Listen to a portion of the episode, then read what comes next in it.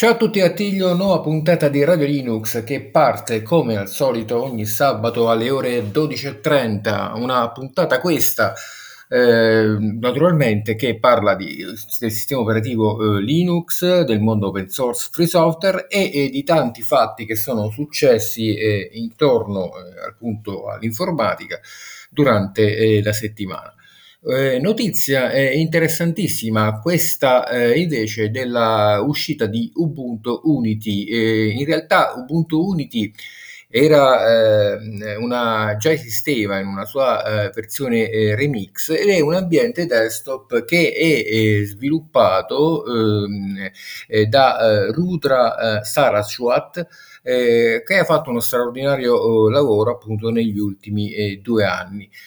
garantendo quindi una nuova versione di Unity, questo ambiente che ha preceduto quello che invece viene utilizzato di default appunto dalla distribuzione eh, Ubuntu di eh, appunto Canonical. E, la versione ufficiale di questo ambiente desktop eh, si eh, dovrebbe avere il 20 ottobre del 2022 ehm, quando Ubuntu Unity ehm, appunto uscirà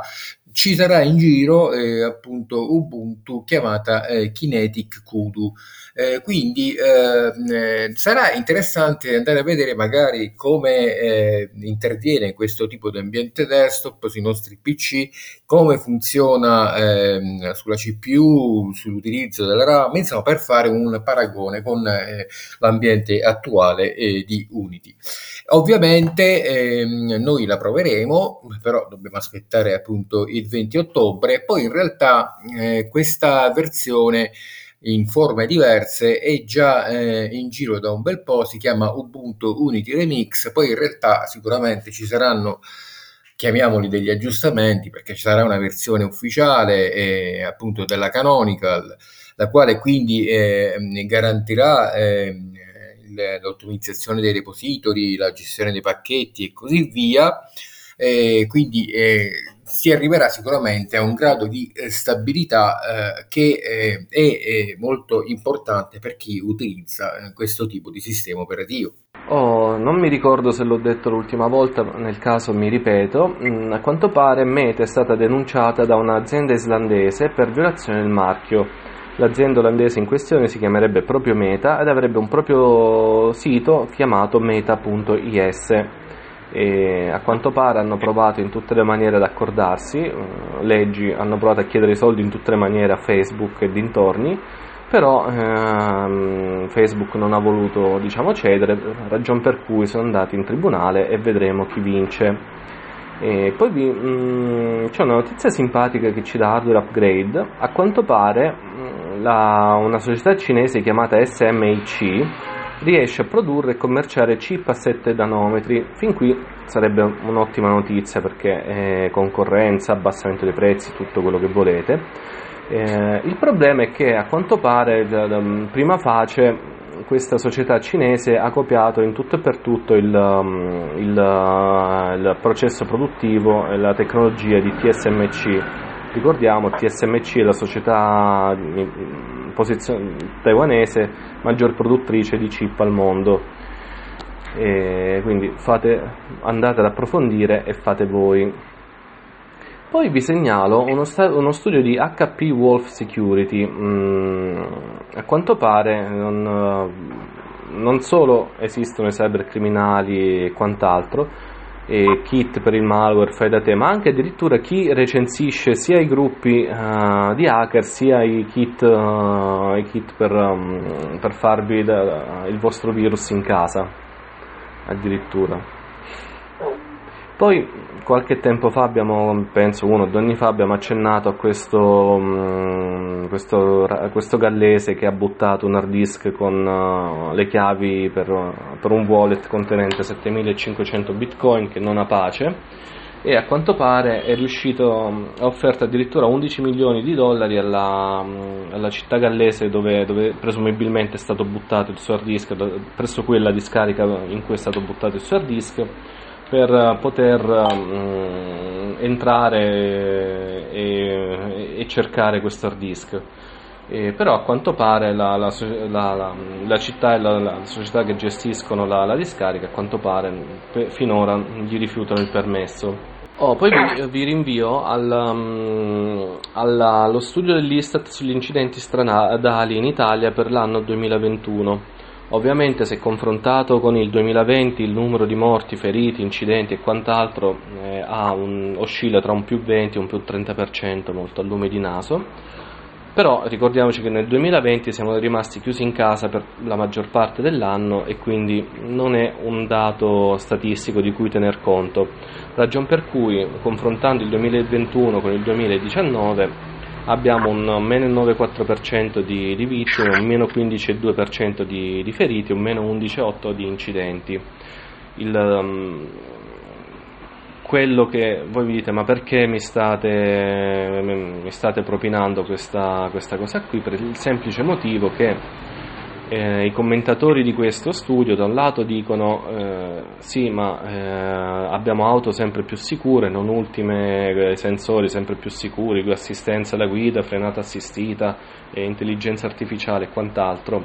perché ci sono ancora così tante, tanti incidenti. Dall'altro c'è chi dice, come il sottoscritto, eh, stiamo rinnovando lentamente il, il parco auto e gli effetti si vedono e si continueranno a vedere, questo è soltanto il primo, il primo passo. Parliamo adesso di una distribuzione che è uscita durante questa settimana e che ci riallaccia un po' al mondo del passato. Sto parlando di Salix. Salix nella sua versione 15, qui viene offerta con XPCE eh, nella sua versione 4.16 ehm, è, è, una derivata della Slackware. Ehm, eh, quali sono i software che vengono offerti in questa distribuzione? Sono dei software che garantiscono stabilità. Per cui ehm, se eh, per esempio vediamo il mondo dei browser abbiamo Firefox ma nella sua versione ESR che ehm, il numero della versione di Firefox che viene offerta è appunto la 102. Poi abbiamo eh, LibreOffice, qui niente di particolare, la versione è la 7.4 aggiornata recentemente e poi abbiamo GIMP 2.10. Eh, hanno messo eh, per quanto riguarda il pannello, se può interessare, Whisky e Whisker Menu che ormai è utilizzato nel 99% dei casi e, inoltre ehm, eh, hanno cercato di aggiustare un po' i temi, eh, nel senso che rendendo più, hanno cercato di rendere più il eh, moderno possibile e più familiare l'ambiente eh, desktop. Sicuramente una novità interessante è il fatto che eh, c'è il supporto anche per i flat, pacchetti Flatpak e questo ehm, è importante perché così si va a coprire magari quella mancanza di software che si può verificare nel caso in cui eh, il mondo Slackware ehm, no, non supporti appunto eh, l'utente. Ricordiamo che per quanto riguarda eh, Slackware la gestione dei pacchetti è completamente diversa, non esiste eh, un Synapse vero e proprio, c'è un G-Slapped che più o meno fa la stessa cosa, però eh, non ha eh, nell'ambito della gestione dei software eh, la stessa eh, procedura mh, del, del, mondo Debian, del mondo Ubuntu e del mondo Arch. Però eh, rappresenta sempre una no, no, diciamo, novità interessante, dato che di solito le distribuzioni che si basano su Slackware sono eh, distribuzioni molto veloci. Quindi se vi interessa andate sul sito di DistroWatch e vi scaricate la versione Salix eh, 64 XVCE nella sua eh, appunto nuova versione che sarebbe la 15. Allora parliamo un attimo di, di, casa nostra perché la GCM si sta muovendo, la GCM ricordiamo è l'antitrust italiano e sta per uh, autorità garante della concorrenza e del mercato. E, mm, a quanto pare la GCM ha nel proprio mirino Samsung uh, Electronics Italia, ossia il ramo di Samsung italiano, per, um, per il semplice motivo che eh, quando, um, per la pubblicità ingannevole, nel senso, eh, quando vi, Samsung vi dice eh, vieni facciamo la permuta, vi, vi, supervalutiamo il vostro usato e quant'altro, mancherebbe una chiara e adeguata informazione. Rimaniamo a casa nostra perché parliamo del, dell'attacco che Lockbit vanta di aver um, sferrato alla, ad Agenzia delle Entrate E ricordiamo che un mesetto fa, ne abbiamo parlato pure noi, eh, Lockbit ha menato vanto di aver sfondato, bucato i server eh, dell'Agenzia delle Entrate, tu, però eh, la, la Sogei ha immediatamente poi smentito che si trattasse di un attacco, cioè di aver ricevuto, di, di essere stata, uh, di aver ritrovato i propri server bucati, diciamo così. Ricordiamo che la Sogei è il fornitore di servizi informatici dell'Agenzia delle Entrate e, ehm, ebbene, eh, una delle ipotesi ventilate qualche tempo dopo eh, da Sababa Security, che è una società specialista della sicurezza nella, nel campo delle tecnologie dell'informa- dell'informazione e delle comunicazioni, è che sì, Lockbit avrebbe effettivamente bucato qualcuno, però avrebbe potuto eh, tranquillamente eh, bucare un fornitore di agenzia all'entrato della Sogei ed effettivamente secondo mh, questa società non è la prima volta che Lockbit mh, abbia sbagliato seppur di poco la mira, tant'è vero che poi è arrivato un comunicato di uh, Gesis SRL che effettivamente è uno um, dei fornitori di Sogei e dell'Agenzia delle Entrate quindi eh, in cui dichiarano di essere stati um, vittima del ransomware Lockbit 3.0 e, e riconoscono eh, che i dati pubblicati da Lockbit non provengono da server delle agenzie delle entrate ma da un uh, loro server che è stato oggetto di un tentativo di intrusione hacker.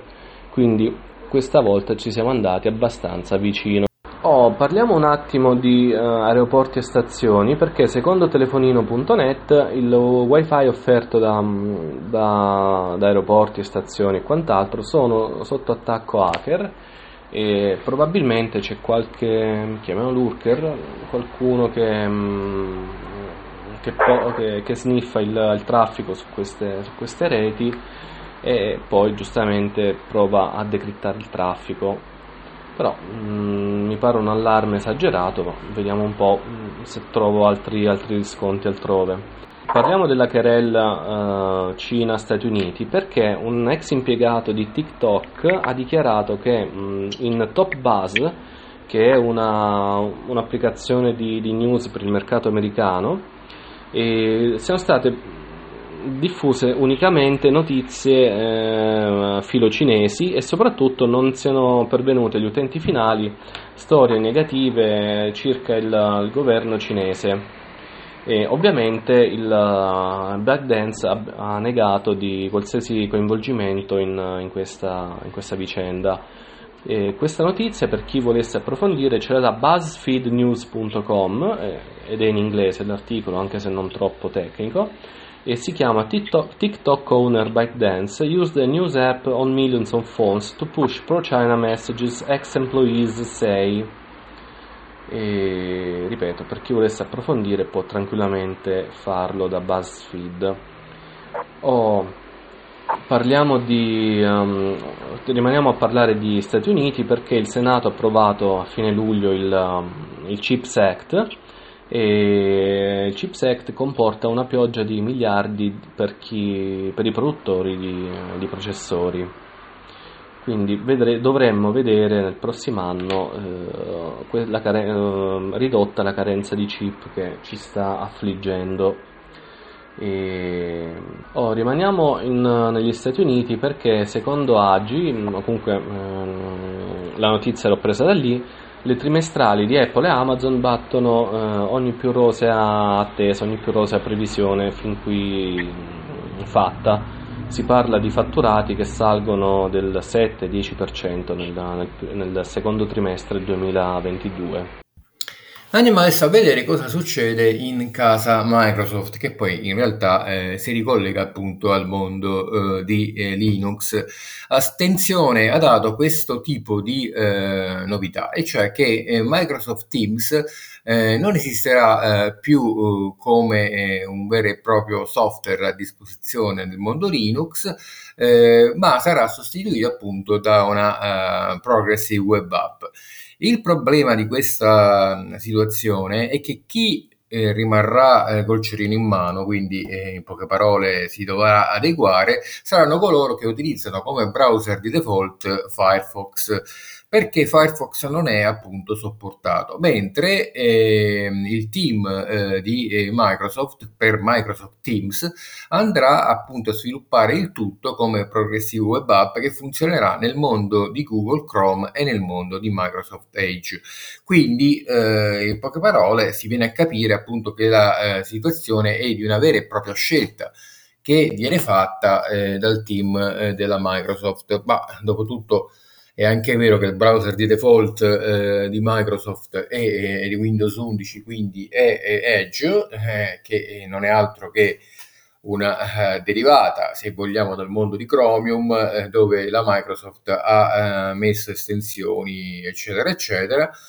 E quindi eh, c'è anche una situazione eh, che eh, cerca di spostare proprio il pubblico, l'utenza dal mondo di Google Chrome al mondo del browser Microsoft Edge, in quanto ehm, c'è ancora e ci sarà per molto tempo appunto questa guerra dei browser di cui abbiamo eh, parlato spessissimo. Quindi se si può dare fastidio eh, al mondo di Firefox, che rimane il vero e unico eh, mondo, diciamo, alternativo a quello eh, delle, delle, dei browser che derivano appunto da Chromium, eh, lo si fa. E così ha fatto la Microsoft, e cioè ha eh, fatto sì che Microsoft Teams girasse esclusivamente su Edge oppure su Google Chrome. Se siete utenti di Firefox, amen. Oh, torniamo invece a parlare di disgrazie, disgrazie di, di, notizie, perché a quanto pare Vivo ha pubblicato il terzo pay, white paper per la tecnologia 6G. Nota bene, almeno qui in Italia noi non ancora facciamo il passaggio al 5G, quindi eh, stiamo in un, futuro molto futuribile.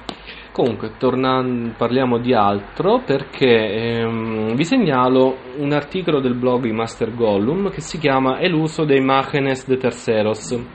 ossia l'ut- sopra l'utilizzo del, delle immagini di terzi. È una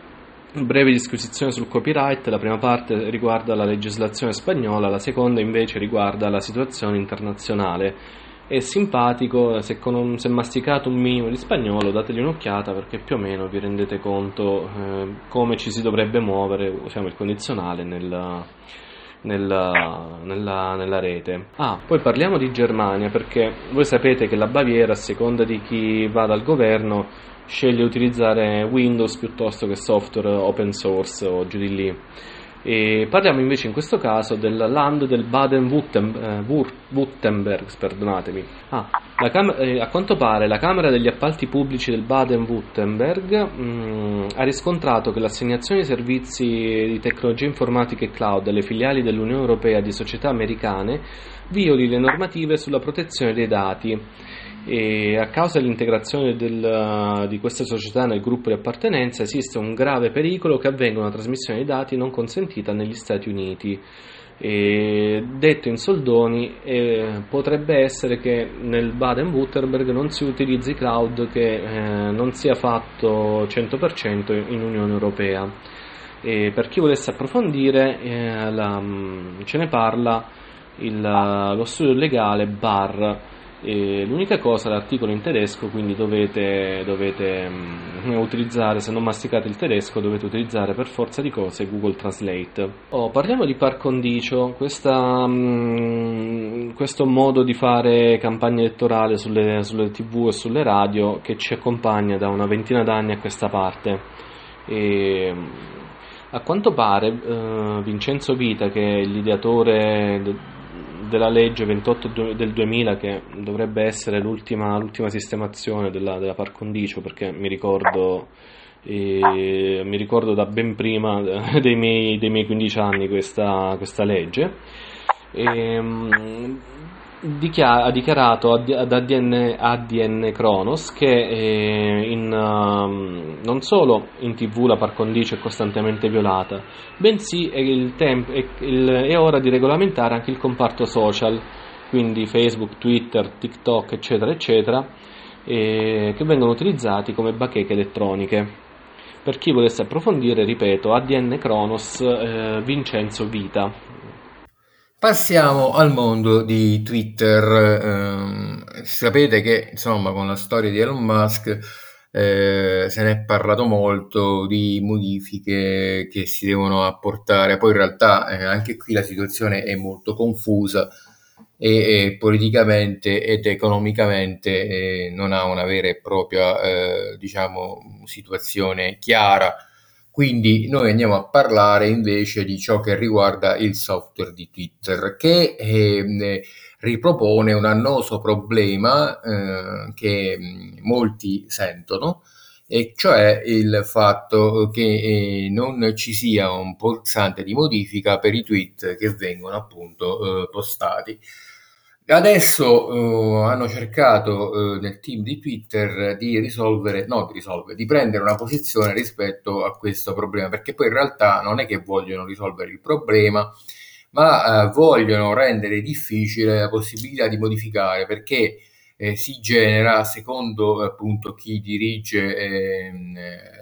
Twitter, una situazione di eh, confusione e, mh, nell'ambito eh, della, dell'utilizzo dello stesso tipo di software, se il software viene modificato magari nell'ambito della stessa giornata, per cui modificare i tweet eh, attualmente eh, poss- possono essere fatti ehm, eh, dei, mi pare intorno eh, a 60 secondi, ma poi in realtà questo tipo eh, di eh, viene, ehm, da, viene assegnata soltanto a coloro che hanno un profilo verificato ehm, che ehm, inizialmente, almeno quello che ho capito io, è, è possibile effettuare soltanto negli Stati Uniti. Eh, quindi, ehm, anche se eh, non ci sono, eh, diciamo, delle soluzioni definitive, l'idea, bene o male, è questa, e cioè affidare a degli utenti di Twitter che hanno questo tipo di caratteristica, con appunto l'account eh, verificato, col profilo verificato, di poter andare appunto a modificare il, ehm, entro 30 minuti dal momento in cui hanno pubblicato il tweet, appunto lo stesso tweet. Eh, questo per adesso è in fase di test. Eh, in realtà ehm, attualmente la, la, possibilità di modifica è dei 60 secondi. Ovviamente eh, ci saranno delle mh, diciamo, soluzioni che verranno presentate, eh, ma questo sarà eh, diciamo, eh, successivamente fatto alla risoluzione di tanti altri problemi che sono a, a monte eh, di Twitter, eh, soprattutto con, per quanto riguarda la questione di Elon Musk. Quindi vedremo cosa succederà nelle prossime eh, settimane. d'altronde Twitter rimane sempre ehm, una, un software che viene utilizzato da circa 240 milioni di utenti, quindi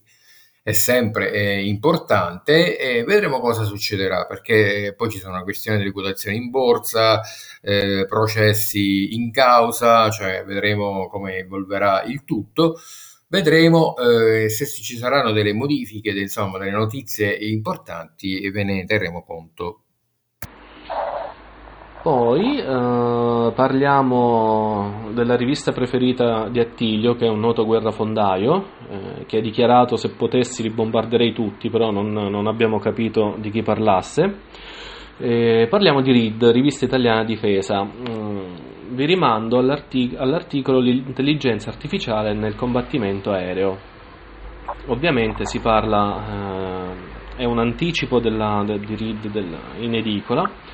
e si parla di come sia voluta e come venga utilizzata adesso una, e soprattutto sviluppata verso quali, quali ambiti l'intelligenza artificiale nella, nei, negli aeroplani da guerra.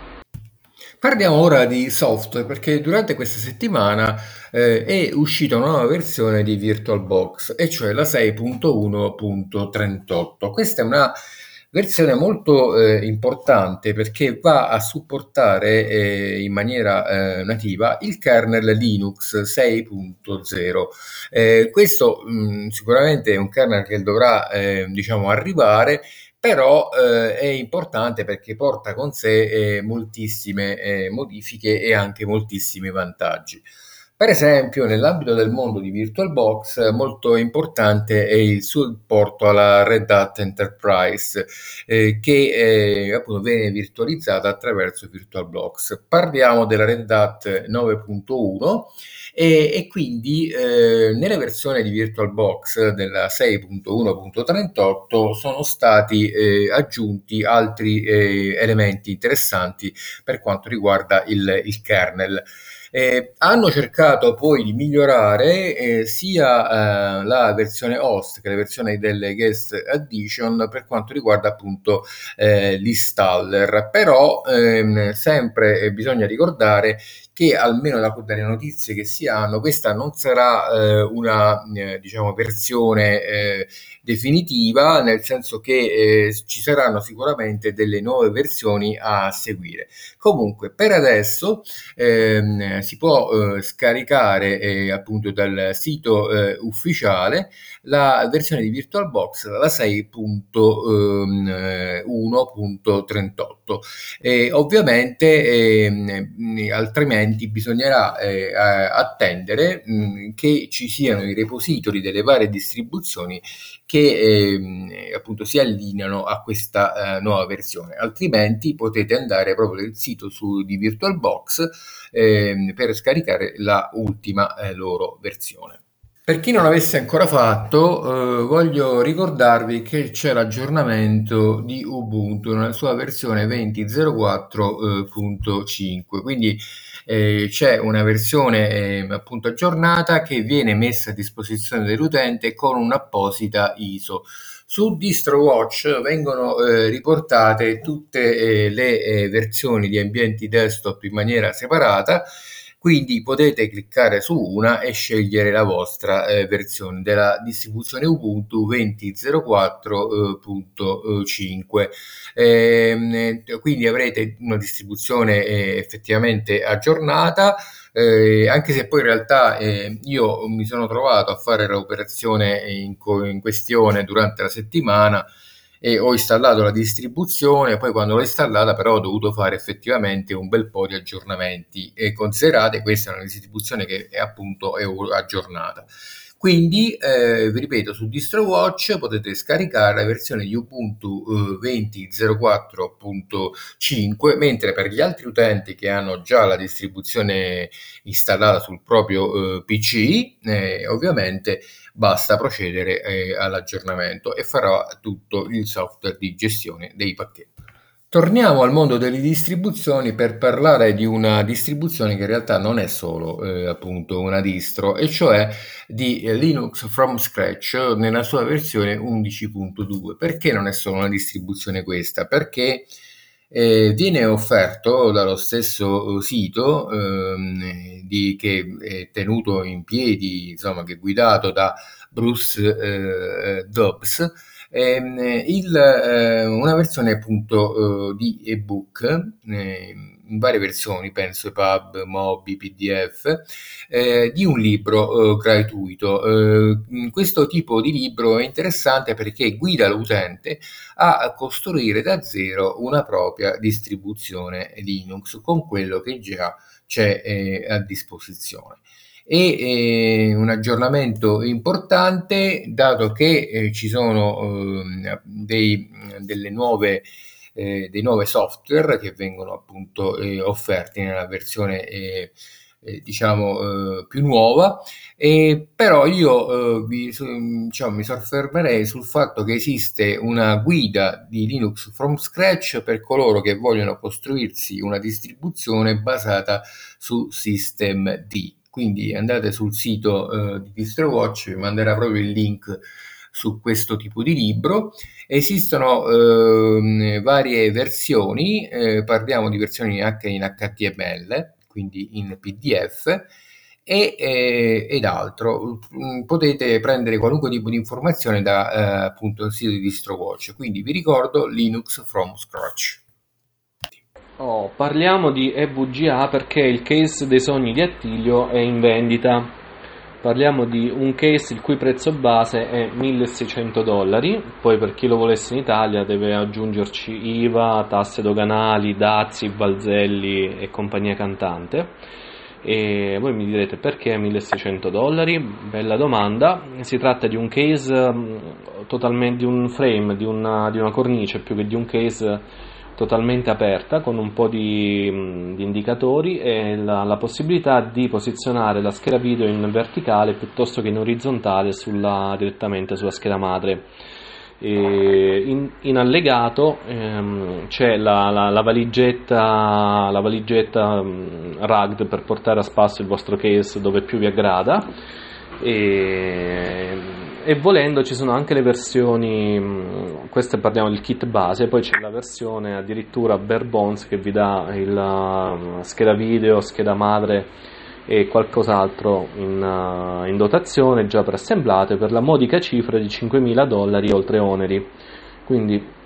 a te ci possiamo rifare e te mi sa. E siamo giunti così al termine della puntata di Radio Linux. Vi abbiamo riportato le notizie più interessanti eh, del mondo delle distribuzioni Linux e ovviamente di tutto ciò che accade intorno al settore informatico.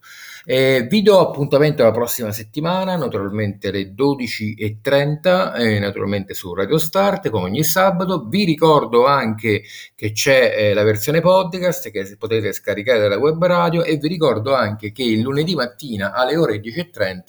potete riascoltare questa uh, puntata, ovviamente in versione replica, eh, sul sito di Radio Start. Quindi ci sentiamo sabato prossimo, ore 12.30, stesso orario e stessa naturalmente radio. Ciao a tutti, Lattiglio. Well, we